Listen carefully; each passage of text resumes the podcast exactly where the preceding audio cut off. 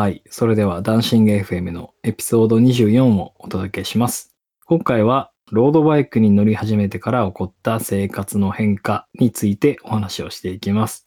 自転車だけではなくて、まあ、趣味全般に言えるものなんですけれども、まあ、趣味というものはハマると、やっぱり生活全体が一変するという傾向にあるかと思うんですけれども、えその中でも今回は、特にまあロードバイクを始めて、それなりにハマった人間が生活がどう変わっていくのかという点について、えーそれぞれ生活スタイルが異なるレギュラー2人の例をもとにご紹介していきたいなというふうに思っております。まきんぼさん、今回もよろしくお願いします。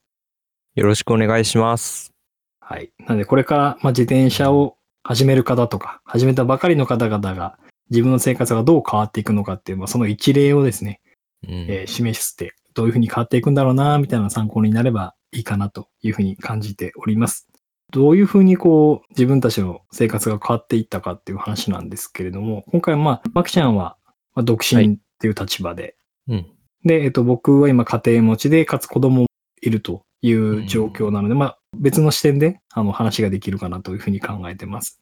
で、まあ、実際じゃあ、どんな風な変化が起こったのかなっていうところで、えー話をしていくと、えーまず私から、自転車って、なんか昔、中学生とか高校生とかの頃に、学校まで自転車で行ってたんですけれども、あくまでその時は、その学校に行くためとか友達の家に行くための手段っていう感じでしかなくて、別に特段その自転車が楽しいっていうふうに感じたことはなかったんですけれども、ロードバイクに関しては楽しくて、純粋にまあ自転車って楽しいもんなんだなっていうのに気づいたかなっていうのは思ってますね。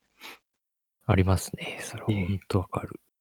で、あと車だったら結構素通りするじゃないですか、普通道って。うん。だけど、自転車だと純粋に速度が車よりも遅いので、まあいろんな景色とか、新しいものに気づいたっていうのもすごく大きくて、そういうのに出会えたっていうことも大きな自分の生活の変化ですね。自転車の速度ってやっぱり歩くスピードと車のスピードの間ぐらいになるんでですね。うん。なんか見え方が変わったりしますもんね。ですね。そう。素通りしてたのお店とかがちょっと気になるようになったりとかありますもんね。ですね。と、ここから先は、まあ特に私にとって本当に自転車を始めて起こった変化で大きかったところとして、まず、えーゆるぽた .com っていうブログを始めたことですね。まあ普段自転車で起きた事柄を淡々とこう書いていくだけなんですけれども、まあ、そのブログをやるために、まあ、自転車のネタを仕入れたりだとか、で実際にあのサイクルイベントに一人で行って、そのレポートを書いたりとか、で、それに対してこういろんな方から反応があったりとか、うんそんなまあ自転車のブログを書くということが私の生活の中でかなり大きく変わった点ですね。とても参考になるブログです。そうでもない。いや私のブログも、まあ私自身が、まあ、初心者うんに受け入れていないっていうこともあって、初心者向けのブログっていう観点で書いてるつもりなので、まあ、これダンシング FM と合わせてですね、あ見ていただけたらすごく嬉しいなと思っています。うん。あれですもんね。たくさんの人柄みたいなのも出てますもんね。オンとオフが激しいんですよね。ネタに走ってる時はとことんネタに走って、真面目な時は真面目に書くっていう感じなんですけど。それで、本当普段のたくさん通りって感じですもんね。ふざけるときは結構ふざけますもんね。そうですね。う どっちかに触れるタイプなんですね。ん。で、まあブログもそうで、あとはこれですね。ダンシング FM。これを始めたこと、もう私の日常の変化で大きな変化でしたね。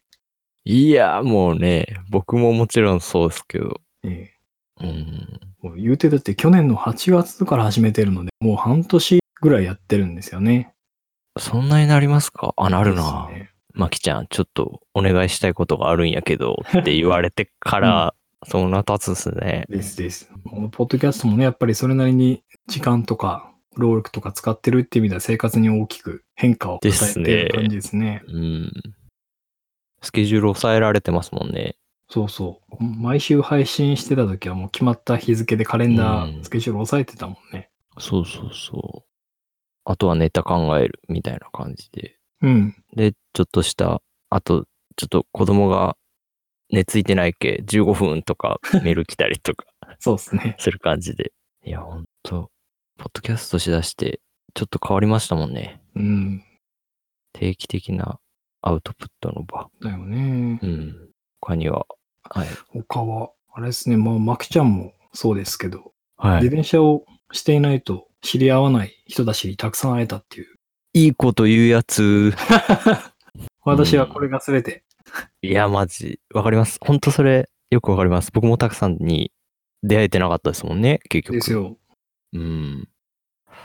あともう、いろんな素敵な友人が増えましたし。うん本当にただ地道にブログを書いて SNS を、まあ、Twitter ですね、をやってるうちに声をかけられて、で、一回ですね、グループライドにいてから、はい、そこから一気に人の輪が広がって、1年ぐらい経った頃ですかね、マキちゃんと出会ったのが。そうかな。そうですね、多分。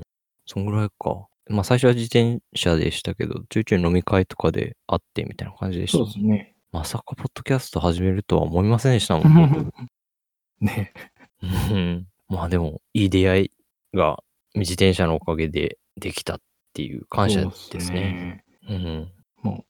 新しい友人持ったこと、そしてブログとか、ポッドキャストとか自分で考えて物事を発信するようになったっていうのが私の日常の変化として大きなポイントですね。外向きな感じが多いですね。そうですね。外向きですね。それまで割とずっとこう、内向きなうん。趣味ばっかりやってい、持ってたので、うん。いいきっかけを与えてくれたな、とは思ってますね。ですね。たくさんが多分今いいこと全部言ったんで、僕が起こった変化は何だろう。あれですね。やっぱり自転車って体動かすじゃないですか。うん。自分の体に真剣に向き合うようになったっていうのはありますね。うんうん。それまでなんていうんですかね。部活とかやってたけど適当じゃないですか。はい。なんか目指してたとかじゃなくて、なんで僕は。で、今までこのそんなトレーニングとかしたことなかったんですよね。うん。で、そういうので、こう自転車やっていくうちに、体を最適化していくじゃないけど、軽量化していきつつ筋力もつけるみたいなのとかあったりするじゃないですか。はい。そういうので本当になんか真剣にそういうのやり出して、体つきも変わったし、体力的なところも増えましたしね。うん。だからそういう感じで、深層的に自分の体について考えるようにかなったっていうのは本当ありますね。うん。うん。あとは、自転車、僕結構機材好きじゃないですか。うん。なんで、機材ってお金かかるじゃないですか、結構。はいはいお金の使い道がガラッと変わりましたね。うん。それまで別の方向にお金使ってたのが自転車に一気に使い出したっていうのがあって、それが結構変化。だって、ホイールに10万とかって、普通に自転車やってなかったらありえんくないですか？うん。ありえない。タイヤが5000円とか、ね。ねえ。なんかもうそういうので平気でポンポン使うようになるじゃないですか。うん。な、なってるんですよね。はい。もう価値観が変わったっていうのは本当大きかったなって思いますね。うん。あとはなんだろう。やっぱり趣味全般で言えることだと思うんですけど、特に僕の場合、ツイッターで知り合った友人が多いんでですね、うん。肩書きのない人付き合いができるようになったなっていうのはありますね。純粋に趣味だけで繋がるっていう。うん。やっぱり社会に出ると上下関係とか出てくるじゃないですか。はい。肩書きとかで。上下関係はもちろん年齢とかあるんで、そういうリスペクト的なのではあるんですけど、でもそういうの関係なしにこう趣味だけで付き合えるっていうのいいなって思いましたね。そうね。正直年齢関係ないよね。フラットだよね、みんな基本的うに。ん。僕たちの周りは割とそんな感じで付き合ってる人が多いですね。ですね。さすがにやっぱり常識的なところはあるんですけどね。はい。もちろん。ですけど、それ以外は割とフラットに仲良くやれてます。うんうん。ありがたいっす。ですね。うん。楽しいっす。いい人付き合いができてます。うん自。転車のおかげで。あとは何だろう。自転車の沼りに疲れすぎてるんで、あれですけど、うん。大体のことが自転車目線でなりましたね。うん。ね、物事の換算の仕方が自転車なら何やろうとか、はい。お金とか、ホイール何本買えるとか、そんな意味わからん換算の方法とかだったり してますもんって、ちょいちょい。ああ、30万か、みたいな感じで、オイル3本買えるな、みたいなとか。ちょっと頭悪いですよね。何うまい棒みたいな感じで、うまい棒換算したりするじゃないですか、小学校の時とか。そういう感じでなんか、ちょっとね、貨幣価値がバグるみたいな ところはあります。これ僕だけだな。うん、まあ、なんかやっぱり自転車に大量に使っている人はそういう風な目線になっちゃう気はしますうね。ん。まあなんか、ちょっとだダメな感じになってるんで。まあこういうね、悪さもあるんで、うん。皆さんお気をつけくださいじゃないけど。そうですね。まあ一番はやっぱり体に真摯に向き合うようになったっていうのが大きいですね。そうですよね。うん身体的な変化か。うん。健康に気を使うようになったとか、それはありますね、やっぱうね。ん。サプリとか調べて、食に気を使うようになったりもしてますしね、最近。うん。うん。そういう楽しさも出てくるんで、楽しいです。まあそんな感じですね。うん。という感じで、まあ、どんな変化が起きたかっていう話を今、少し、えーさせていただきました。いいことがやっぱり多いですね。体を動かすっていう趣味は、やっぱり総じていいなっていう気はすごく思いますね。そうですね。初期投資は結構かかるけど、乗り出すと楽しい感じはありますね。うんですね。はい。はい。じゃあ次はちょっと視点を変えまして、起こった変化の中で今度は時間の使い方的な話。時間、自転車を始めて、その自転車の時間を作るためにどういう工夫をしてるかみたいな、うん。そんな話をちょっとしていきたいなと思います。自転車始めての時間の使い方ですね。まあマキちゃんどっちかっていうと、結構もう前になるもんね。10年前とかだもんね。そう、もうなんていうんですかね。自転車がもう割と染みついてる感じになってるし、うん。で、初期衝動的なところでめちゃくちゃ乗りたいみたいなのもないんですよね。はいはい。割とまあもう熟年夫婦みたいな感じで、す少しドライな感じもありつつ、うん。生活の一部になってるみたいなところがあって、そういう感じの時間の使い方になりますもんね、自転車は。うん。なんかまあ、あれですね、休日とかに、モーニングとか朝食を求めてライドに行って帰ってきてみたいな感じが多いですもんね。うん。乗り方的なところは。あとは何ていうんですかね、旅行あるじゃないですか。はい。こう車で行くとか。そういうのに平気で自転車が伴ってるっていう感じもありますね。うん。なんかもう、湯布院とか行って、宿を予約してて、宿に車を置いて、湯布院走って、とか、そういう感じの旅行をたまにはやりますもんね。うん。そうですね。あとはまあそうですね。基本的に休日はダラダラ過ごしてるんでですね。ちょっと時間無駄遣いしてるなって思った時に走るみたいなのとか。あとはまあ光合成目的で走るとか。外に出てうん、光合成して、セロトニンを補充して幸せになるじゃないですけど。うん。スッキリするみたいなところもあるんで。で、あとは、まあ、都会の人はね、あんまり実感ないと思うんですけど、田舎は車社会なんですよね、基本的に。うんでも、とにかく歩くことが少なくなるんですよ。はい。だからもう、マジで運動しなくなるんですよね。なんで、定期的な運動大事だなっていうところで自転車を使うっていう感じにはなってますうね。ん。そんな感じですね。まあ、時間の使い方の下手さに定評のあるマキちゃんなんで、あんまりね、こう、スケジュール的な感じとか決まって何するみたいなのないんでですね、気分屋さんっていうか、まあね、全然参考にならないですね、僕のは多分。タクさんはもうね、子持ちやし、奥さんとも、まあ、あれもあるなと思うんで、その辺うまくやってるなっていうのはすごく思うんですよね。うん。ねこっちはこっちで、まあ、まあいろいろあるですね。ちょっと参考までいろいろ聞いていいですか？はい。珍しくね、たくさんのターンなんで今日。うんこの辺はね、ほんと、たくさんに喋ってもらいたいことがいっぱいあるって感じでうん。お願いします。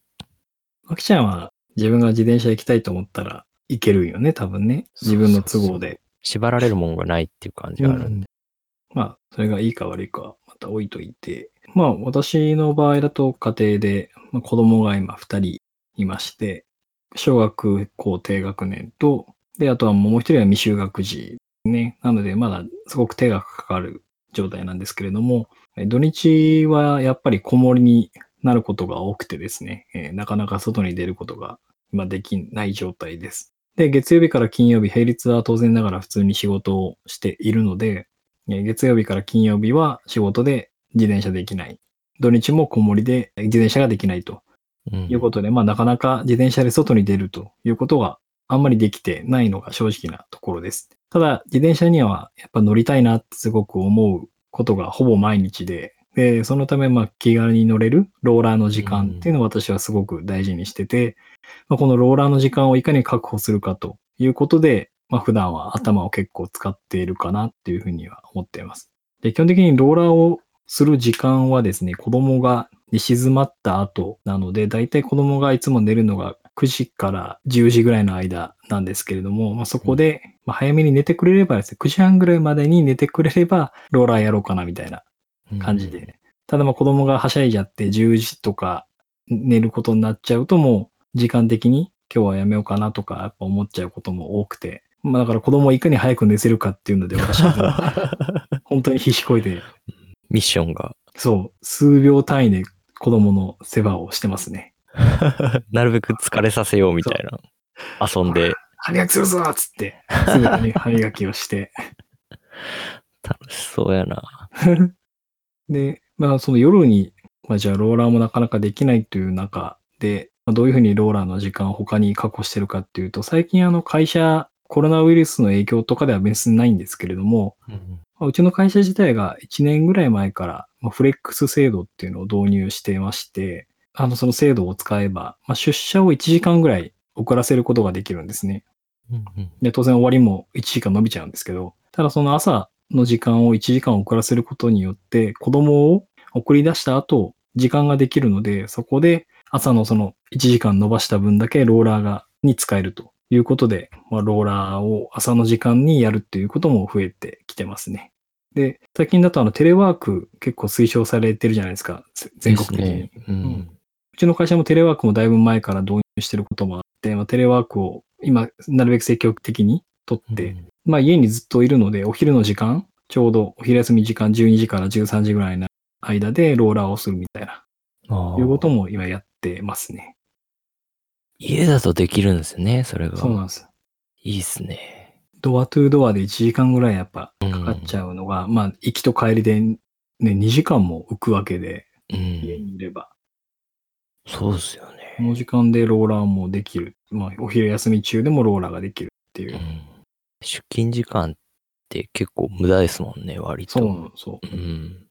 なので、まあ、そういう会社の制度とか、うんもし、あのある方がいらっしゃれば、で、まあ、ローラーをやると、やっぱ気持ちいいんですよね、朝からローラーをするっていうのも。日に当たるのがいいって言いますもんね。そうねう。ん。日光浴じゃないけど。ローラーは日に当たらないけどね。そうですね。ローラーは日陰のスポーツですね。そうね。うん。確かに。いやー、働き方改革ですね。働き方改革よ、本当に。ね、うんそれで従業員が運動をして健康になってくれれば、会社的には万々歳だもんね。ねなんかいろんな保険料とかもうん。安く済ませるじゃないけど、しかも長く働いてもらえるっていうメリットがありますもんね。うんうん。じゃあその夜に子供が寝静まってからローラーやるっていうと、まあローラーってやっぱ音が大きいってよく言われて、いや、さすがに10時とかやったらダメでしょみたいな感じでやっぱ言われたりするんですけど、うん。僕今アパートの1階に住んでて、まあ下にまず響かないっていうのがうん1点と、あと隣の方が顔見知りなので、まあ事前にも話してるんですね。こうこうこういうなんか自転車でこういう機械でやってて、夜うるさかったらすいませんとかって言って、うんでその辺のちゃんと話をしているというところもあって、今まで一回もクレームとかにはなったことはないですね。大事ですね。ご近所問題は。本当に。うん。うまくやれるっていうのはやっぱり、後々言うと揉めますもんね。そうそれはだからなるべく先に言うのが大事なのかなっていうのはよく思いますね。う。なんで、まあ、割とローラーする環境としては整ってるかなと、まあ会社の制度といい、うん。隣人との付き合いとかもうんあってですね。まあその分、外が走れなくてもなんとかローラーでうまく時間を作ってやれてるかなっていうところは、まああるかなと。まあ、体力的なところはローラーで補えるっていうのはありますね。うん。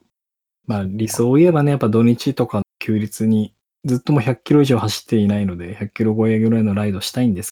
やっぱどうしても平日うん仕事で遅帰りが遅いこともあって、どうしてもね、子守りを全部奥さんに任せてしまっているので、うん。まあ、土日ぐらいは子供の相手しないとなと思って。で、まあ、今、子供がね、小さいからこそしか楽しめない子守りの期間だというふうにも思っているので、もう今はなるべく子守りに当てようということで、自転車の方をどっちかっていうと諦めてるっていうのが強いですかね。すげえいいこと言う。子育ては今しかできないですもんね。いや、本当なんかうん子供がどんどん成長するにつれて、なんかすごく感じますね。ちょっと寂しくなるっていう。そう、寂しくなってくる。そうか。もう遊んでもらえなくなりますもんねうん。時期したら。コロナウイルスの影響で今休校になってるじゃないですか、小中高。そうですね。で、やっぱ中学生の子供を持っている親御さん、まあうちの会社の同僚とかに話を聞くと、はい。まあもう子供は自分の言うこと聞かないから、うん。お金を持たせて、とか適当に遊ばせてるみたいなことを言ってたんよね。そっか。自宅軟禁はできないってそいうそうそう。本来の休校のあれ考え方とは違うんだろうけど、まあ実際、うん。普通はそういうふうなことがよく起きてるっていうことを聞くと、やっぱり子供って中学生とかになるともう親は遊ぶ対象でもなくなるしねっていうのを感じて、うん。確かに、親離れみたいな感じうんあります。そっか。まあ今が大切にするのがいいですね、すね今の時間を。まあ、ね、自転車は逃げない。おたくさんの名言。言ってみたかった。個人的にね、僕、たくさんのね、なんとか逃げないシリーズが好き。まあ、ローラーで割とね、満足してるんで、今は結構自転車は汗をかくものだというふうに言われきってるので、うんまあ、運動不足の解消ぐらいでいいそうそうですもんね。ですねうんそれだけでも結構、精神的にもいい効果があるみたいなんでですね、ローラーだけでも。うん。なんで、ローラーだけでもいいっちゃいいっすもんね。うん。うん。まあでも、そんな感じで、時間の管理は、今は自転車に関するうん時間の最優先事項は、ローラーの時間を確保するというところですね。参考になるな。はい。まあ、ブログとか、ポッドキャスト、これの時間を作ることも、が次に大事にしてますね。ありがとうございます。ありがとうございます。ございます。まあ、いやー、ほんと、ね、ポッドキャスさっきト楽しい。さっきも話しましたけど、はい。もうね、決まった時間に、もう時間、そのスケジュールをもうバッチリブロックしといて、で、この時間に収録しますっていうふうに決めておいてっていう感じで、まあそこの時間をしっかり確保するというところですね。でう、ん。ポッドキャストこの収録時間だけじゃなくて、当然ながら事前の準備であったり、うんあと、これが終わった後の、まあ、音声編集なんかもやっていたりするので、そういうの作業も全部僕は基本的にスケジュールの方に入れてまして、はい。例えばここは編集するみたいな。まあ、当然あの、うんそれ通りにいかないことが大半なんですけれども、それにちゃんとスケジュール入れておくことによって、意識的に時間を取るようにはしてますね。で、あれなんですよね。ポッドキャストのための時間っていうじゃないですか。うん。いつもね、こう、今日はもう早寝たいけ、早終わらせよ、40分ぐらいで終わるやろ、とか言って、言うんすけど、うん2時間とか平気でありますもんね。そうですね。話が盛り上がったりとか、なんかこう、だらだら喋ってたら、あ、もう2時間経ってるみたいなうんとかうんうんあったりしますもんね。そうですね。毎回収録時間って22時ぐらいから撮り始めてるんですけど、まあ、ほぼほぼ日をまたぐよね。終わってね、寝よっかなって思ったらもう完全に日はもったい出ますもんね。そうですね。わかります？皆さん。えっと、つまり、2時間ぐらいずっと収録してるんですけど、実際にあの、リスナーの方々にお届けしている番組の時間は、50分とか45分とかそんなんなんですよね。1時間切ってるんですよ、全部。どんだけ無駄話をしてるかっていうのもあるし、どんだけたくさんが編集頑張ってるかっていうのもあるしっていう感じで、もう、ねありがとうございます、本当いえ、とんでもない。まあ、時間の管理というか、使い方というか、に関しては、私のところはそれくらいですかね。うん。いやー、参考になります。合格のためにまあ、頭に入れときます。いえ。偉そうなこと言ってるけど、これ全然でもうまくいってるかって言ったらうまくいかないことの方が多いんですけどね。うーん、まあでもねって感じです。やってるってことが大事ですよ。意識して。うんそうね。確かに。うんこういうのもさっき言ってたところの日常における生活の変化っていうところでしょうね。意識の変化っていうのもうん大きなところですね。そうですね。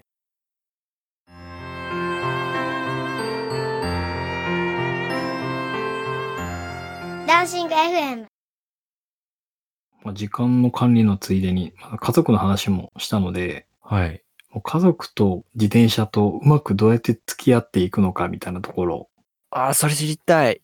の話もちょっとしたいなと思ってまして、あの、はい。もう独身の方はここで切っていただいて大丈夫です。いやいやいやいや、もうもうね、ここから先が知りたいです。うん。の、今までの僕の話を聞かれた方は、なんかうまく家族とやりくりしてるんだろうなって思われるかもしれないんですけど、奥さんの意識っていうのが最初はマジひどかったですね。そんなひどかったんですか？うん。あの、自転車買ってはい1。日ぐらいの時かな。まあ、当時、ちょっと奥さんの仕事が落ち込み気味だったっていうのもあって、まあ、はい収入があんまりこう安定しなかったんですね。はいはい。っていうのもあって、まあ、自転車って15万ぐらいするじゃないですか。します。ねえ完成品で、うん安くても。うん。はい。私が買ったのもさに15万ぐらいだったんですけど、もうその15万すら、あの、嫌で、自転車返品しようって言われたり、はい。あと、まあ、自転車買った直後ってやっぱり乗りたいじゃないですか、外に行きたいって。うんまあ、その僕の気持ちが強すぎて、まあ、奥さんと結構ぶつかることも多くてですね。で、あなたの自転車の時間は私にとって優先度が一番低いとかっていうふうにも言われたりああ。しましたね。いやー、わからんでもないな。なんとなく。うん。うん、気持ちがわかるんでですね、奥さんの気持ちが。でも、なんとも言えんけど、でも買っちゃったし、楽しいし、みたいなのもありますし。そうですね。そのうん。両方の側面があってね、なかなか本当折り合いがつかないと3ヶ月から半年ぐらいですかねは、なんかこそこそ自転車に乗ってましたね。あー、なんかあれですね、ゲーム買いたての中学生みたいな感じですね。本当そんな感じ。うんうん頑張って買ったけど認められないみたいな感じ。うん。あ、ちょっと待って。いいですか？いいよ。ちょっと一個質問あるんですけど、はいはいはい。買う前は言いました？それとも、買った後に言いました？買う前に言いましたね。いくらいらいくらのやつ買うからみたいな感じで。うんうんうんああ、そうなんです金ね。額は、はい。まあ、ちょっと濁したね。まあでも10万以上するっていうのもちゃんと伝え一応まあ、ポポケットマネーでは頑張るみたいな感じで、そうそう。うん。お小遣いの範囲でみたいな感じで。うんそうなんですね。大事なんですね。やっぱり最初に言うのが大事ですね。うんそうですね。いや、あの、自分自身が飽きっぽい性格だっていうのを、うちの奥さんもよく分かっていたので、ああ。最初からこう疑ってたんですよね。どううんうんうんせその高いものってもあんたすぐやめるんでしょみたいなうん。感じで見られてたのもやっぱあったですね。ああ、そう。たくさんをずっと見てきて知ってるから、なんかちょっと疑うそう。感じでって感じはあったんですね。うんあ前科があったんで、そういう。何個か。そう。ああ。どうせすぐすぐ物置に行くんでしょ？みたいな、そんな。あーじゃあいろいろ物置には今までのあれが溜まってるんですね。あ、もう、綺麗にしましたけどね。この間。ああ。おお。断捨離。そう、断捨離。その後はどうでした？うん。結論から言う3年経った今は、かなり順風満帆です。おお。ええじゃあ、その、この、その3年間の間に、奥さんの意識がどう変わっていったのかっていうところなんですけど、うんうんたまたまちょっと運が良かったって言っていいのかわかんないんですけれども、自転車を始めた当時ですね、3年ちょっとぐらい前なんですけれども、私、あの、はい。自転車界隈で知り合った人からすると多分信じられないと思うんですけど、アトピー性皮膚炎がうんす。ごくひどい時期だったんですよ、当時。で、まあ、顔とかももう白い粉がすごい吹いてた時期があって、体も。はい。で、その頃全く運動してなかったっていうのもあったんですけど、はい。で、本当に会社にも休みがちになっちゃって、あ、そこまでひどかったんですね。うん、そこも人,、はい人に顔見られたくなかったんよね。ああ。なんか、おかしくないみたいなことを言ううんみんなやっぱ言われるぐらい、それぐらいひどかったので、会社に行きたくなくて。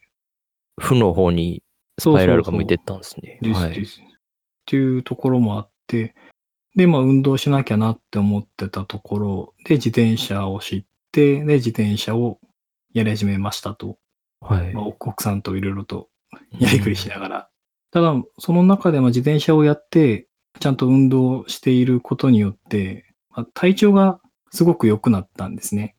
おーまあ、体調良くなってきたって言って、まあ、それは定性的にあくまで感じていたことで、で、奥さんもなんとなく感じてくれてたんだけど、その後、まあ、健康診断っていう、まあ、明確な数値で、うん。あの、改善した値が出てきたので、で、そこで、奥さんの、あの、自転車に対する考え方がガラッと変わってくれて、ああ、自転車、なんかちょいちょいやってたけど、こんなに体調良くなるんだっていうふうに、そっからはもうコロッと奥さんの考え方が変わって、もう今では自転車遊び行ってくるって言ったらー快くうん送り出してくれるようになりましたね。なんすか、その感動エピソード。びっくりするよ。もううん。3年前ぐらいが本当に辛かったんで、た時期。僕は。ううんん。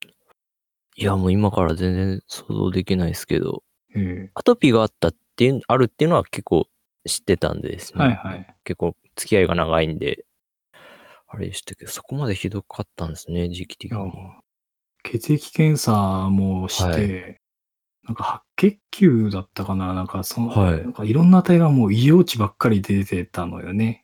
ああ、うんそういうこと。肌が荒れるとそういう風になるらしいんだけど、うん。まああまりにそれでひどい値が出て、で体がずっと体中こうポロポロポロポロ肌が落ちてて、うん。なんか家の中も1日3、4回ぐらい掃除機かけたりとかして、うん。粉吹くみたいな感じになりますもね。そうんそうそう、粉を吹くんですよ。うん。皮膚科行っても言うほど。そう。そう、皮膚科に行っても結局、なんかね、あの薬塗って余計悪くなるやつだからもう、薬塗らないようにして、で、もう、運動して、へー。自転車ってすごいっすね。うん。やっぱり、どうなんすかね。あれもあったんかもしれないですね。なんかこう、やっぱメンタル的なところも少しあったのかもしれないですうね。ん。そうですね。しあの、仕事が大変で、出張がもう、とにかく多くて、あほぼホテルばっかりみたいな。で、食生活も当然荒れて、あ、ああ、そで、もうあまりにひどくて会社に行かなくなって、う。まあ、奥さんの手料理とうん意識的に運動をするということで、もうやってたら3ヶ月ぐらいでなんか、あ、やっと人並みになったなと思って。いやー、ちょっと、うん、泣きそう。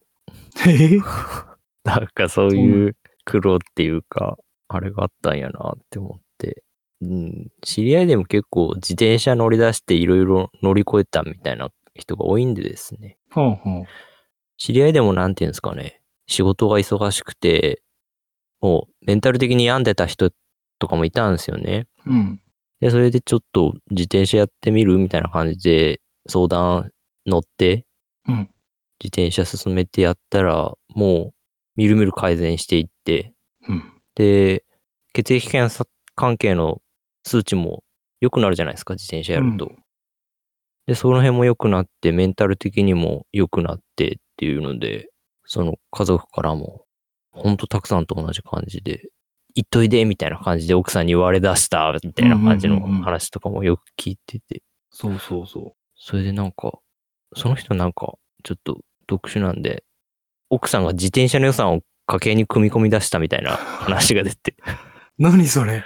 神か。すげえって思って。なんかこう、月1万円ぐらい予算で組んでくれとって、いきなりポンって渡されたとか言われて、フレーム欲しいんやけどって言われた、言ったらうん、くれたみたいな感じで。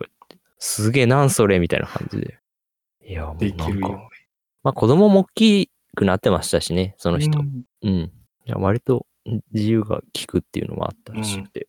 まあでも楽しく体調改善ができるっていうのが自転車のいいところですよね。うん。肉体的にも精神的にも良くなると。うん。そうだよね。自転車はやっぱりひ一人で外を走ることができる。遠くまで。しかもいろんな。楽しい景色とか見ながらうんっていうところもあって、僕もすごくこう、ストレスが緩和されたんでしょうね、きっとね。うん。まあ、自転車乗ってると結構心が無になったりしますしね。うん。で、なんか、あれらしいんですよ。この話ちょっといろいろ深く調べたんですよ。うんそしたらですね、なんか、なんていうんですかね、やっぱり自転車乗ってくると精神的に良くなったりするじゃないですか。うんうん。それなんでだろうって思ってちょっと深くめに調べたら、まあ、日光当たるじゃないですか。うん。で、それでなんかやっぱり、セロトニンっていう物質があるんですよ。はい。いわゆるこう、なんていうの、幸せホルモンって言われる、うんそういうのが出て、ストレス解消とか不眠解消とかにもなるらしいんですよ。はい。で、あともう一個あるのが、自転車ってこう、クランクを同じペースで回すじゃないですか。はい。で、一定のリズムを刻む運動っていうのが、セロトニン神経を刺激して、覚醒状態を高める効果があるらしいんですよ。ほう。要は、セロトニンが増加するらしいんですよね。うんうん。幸せホルモン的なのが。そういうのも作用してくるので、自転車の良さが二重にあるらしいんですよね。うーん。まあ、外走んなくても、ローラーするだけでも、同じ運動をずっとするじゃないですか。はい。反復運動っていうか、結局リズム刻むじゃないですか。ケイデンスっていう値で。で、そういうのがやっぱりいいらしいですね。体っていうか精神的に。もうーん。う。なんかちょっと難しい話になっちゃいましたけど。うん。まあなんかね、気になる方、気になることがあれば、こう、ちょっとセロトニンで調べてみてもらえるとうん、いろいろ出てくるかなと思う。よく聞く成分というか、ホルモンだよね、うんこの前。そうそうそう。やっぱいいらしいですね。日光浴とか、運動は。まあ、そういううん。3年前に僕の中でセロトニンがいっぱい出てたんでしょうね、きっとね。うん、多分枯渇してたのがこう復活してきたみたいなはいはい。感じもあったんでしょうね。いや、いい話。いい話なのかな？いや、もうなんか、うん、そういうの弱いんですよ、僕。そうなの。いや、なんかこう、そそれで今のたくさんがあるっていうの。自転車よかったって思って。ほんと自転車はね、良かったですね。やってなかったらうん治ってたのかなって気もしますもんね、そういう。ね。奥さんもこんなに自転車に理解示してくれたかもしれないし。そうですよね。チャリでよかったって感じですね。そうそう。だから、まあ、正直、はい休日でも今、自転車に行きたいと思ったら行けるんですよね。奥さんは今、全然理解があるので、行ってきていいよって言ってくれるんですけど、まあさっき言った通り、まだ今、うん、子守の方にうん、大事。時間を優先してるっていうところで行ってないっていう感じです。だから別に外に行けないわけじゃなくて、うんあえて外に行ってないっていうだけですね。うん。ただまあその分、ローラーはちゃんと時間を確保するようにしたいと思ってて、で、そのローラーに関しても、の時間をですね、あの、尊重もすごくしてくれてて、はい。まあ、ローラー自分がやってる時は、ちょっと子供が来ないように気を使ってくれたりとかうんもしてくれて、で、僕がもう、ローラーをする時の格好って決まってるんで、はい。で子供が逆に気遣ってくれるとかです。ああ。パパ自転車していいよ、みたいな。かわいいかよっていう。尊みが深いっすね。そうそう。うん。たまらんっすね。言ってもね、あの、はほっといてくれるかって言ったら途中ですっげえ邪魔しに来るんだから、い。何しようと、つって。後輪触ろうとすると、危ない危ない 一番危ないところ。怪我するけ、やけどするけってなる。ニヤニヤしながら。まあ子供も分かってるんでしょうね。うん。まあそういうお年頃やけど、ちょっとね、怖いっていうのはあります。そうそう。うん。スポークとかと絡むとっていう。家族全体が、まあ、運動の時間をちゃんとうん尊重してくれるっていうのは、今、ありがたい感じにはなってますね、僕は。ですね。やっぱり、うん。3年続けてこれてるっていうのはそういうのもあるんでしょうね。うん。まあ自転車だけじゃなくてか、うん普段から家事とか、子守とかも意識的にやるようにはしているので、まあそういうのももしかしたら奥さんにとってそういうのやってくれてるから、まあ自転車はいいっていうふうに思ってくれてるのかもしれないですけどね。まさかのイクメンアピール。ここアピールしとかなきゃなと。ただ、いやー自分のやりたいのやってるわけじゃねえぞっていうところをちょっとアピールしとかないと。いや、でも大事っすよ。うん。もうなんていうんですかね。そういう時代っすもん、今。なんかね、綺麗にするのが俺すごい好きで、わかる。なんか皿洗いとかうん。掃除機とかすごい、やるまでは結構めんどくさいと思うけど、やった後のあの爽快感がもうやめられなくて、すっきり感そうパないっすよね。うんん。で子供が一日家にいたらすごいもう汚れちゃうので、はいそういうのをこう掃除機かけて、フローリングが気持ちいいっていう。足の裏が気持ちいいっていうだけでも、それだけで幸福度が一気に上がるっていう。わかります。まあ変態っすねわかります。いや、掃除は楽しいですもんねうん。やり出すと。まそうそういうまあ時に、うん。テムレスを使うっていう。そうそうそうそう。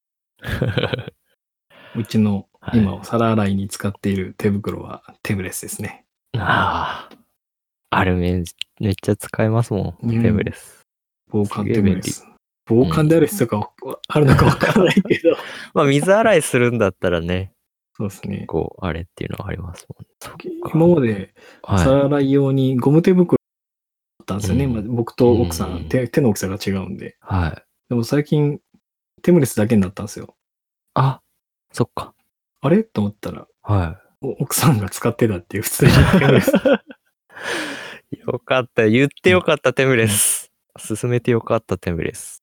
サイズはね、僕のサイズなんでちょっと大きいはずなんですけど、うん。気に入って使ってるっぽいですね。うん。もふもふもあるんで、ちょっとかさ増しはできますもんね。うんうんうん。そっか、よかったな。と、うんそういうね、夫婦の幸せエピソードに、僕が勧めたテムレスが食い込んでるっていうのがもうなんかすっげえ嬉しいっす。ねうん。まあでも、本当家事にも、自転車にも、テムレスは使えるっていう。そもそも自転車用で進めたのに、なんで皿洗いの話をしてるんだっていう。しかも本来は自転車用でも家事用でもないっていう、ね。そうだね。冷凍庫とかでの作業用よね、本来は。そうそうそう。のテムレスうんなんでです。テムレスの守備範囲の広さ。うんと、それ。うん。半端ないっす。うん。オールラウンダー。ー。うんうん。僕の場合はそういう極度の体調不良っていうのが重なったところはあるんですけど、多分、まあ、自転車始めたばっかりで家庭持ちで、奥さん、んが自転車にも乗ってないっていう方を、おそらくこう、何らかの形でうん反対みたいなのがちょっとよくは思ってない感じはあります。っていう感じがあると思うので、まあ私の例が参考になるかはわかんないですけど、所詮サンプル数1でしかないので、うんあの、家族を持っている方、もしくはこれから家族を持とうとしている方もまあ参考になればすごく嬉しいなと思いますね。参考にします。うん。今後、そういうことがあると思うんで。うん。自転車やってる奥さんを捕まえればいいや、まあ、いやー、難しいっしょ。極端に数が少なくなるっていう、うん自転車やってる。あ、そっか、沼に沈めればいいんだ。ええー、そっち？新たに、ちょっと、いいね。ダイエットとか。そう、興味ないっすか？みたいな。自転車のパーツとかちょっといろいろありますよ？みたいな。何それ近寄らないよね、それね。ね気持ち悪いっすね。普通に。何にこんなにお金使ってんのこの人みたいな。車が趣味の男も変わらん気がするけどね。ねまあ、車はね、横に乗せられるんでいいけど、チャリとかね、まあ難しいな、この辺は。あんまり深く考えんとこ。でも女性ライダー増えたよね、なんとなく。いや、でも確かに女性ライダー増えましたね。うん。よく見る。よく見るし、うん走ってますもんね。そうですね。うん。はい。という感じですね。私の家族との付き合い方。いや何の参考にななるか分かんないのに喋っちゃったよ、これ。いやいやいやいや、今回はもう完全にたくさんのターンですよ、これ。超参考になったし、なんかちょっと途中泣きそうになりましたもん。うん。まあ、いつもマキちゃんが喋りまくってるんで、たまにはそう。マキちゃん、もうちょっと喋りたいでしょ？いや、そこまで 今日はもういいですよ。僕しゃべり、喋り出したら多分長いんで。よし、じゃあ最後のまとめはマキちゃんにお願いしちゃおう。そうですね。今までたくさんの、たくさんとも結構いろいろ話してるんですけど、うんその家族の話とか、いろいろ聞いたりとかして。でもやっぱり結局自転車って外を走ることが多いじゃないですか。うん。安全第一かなっていうのはあるかなって思いましたね。ほんとそれ。そう。あといつもそういう話になるんですけど、自転車は趣味であって、家族が優先。もう本当常に、ポッドキャストを始める前とかい、たくさんが忙しいとかいう時とかも絶対言うんですけどうん、家族のことをまず第一に考えてくださいっていうのは言うんですよ。うんうん。やっぱりこう、帰る場所があるっていう尊さがあるなっていうのがあって、はい。でやっぱり家族と優先してもらいたいっていうのはあるんで、うん。から、まあ僕は割と独身なんで時間に関しては自由に使えるんでですね。うん。なんでまあたくさんの都合のいい時間で大丈夫ですよっていうのはよく言いますね。助かっております。うん、いえ、もうほんと。いや、ちょいちょいね、たくさんとこの家族の話とか聞くんでですね。うん。それでなんか、すげえ幸せそうやし楽しそうやなっていうのがあるんで。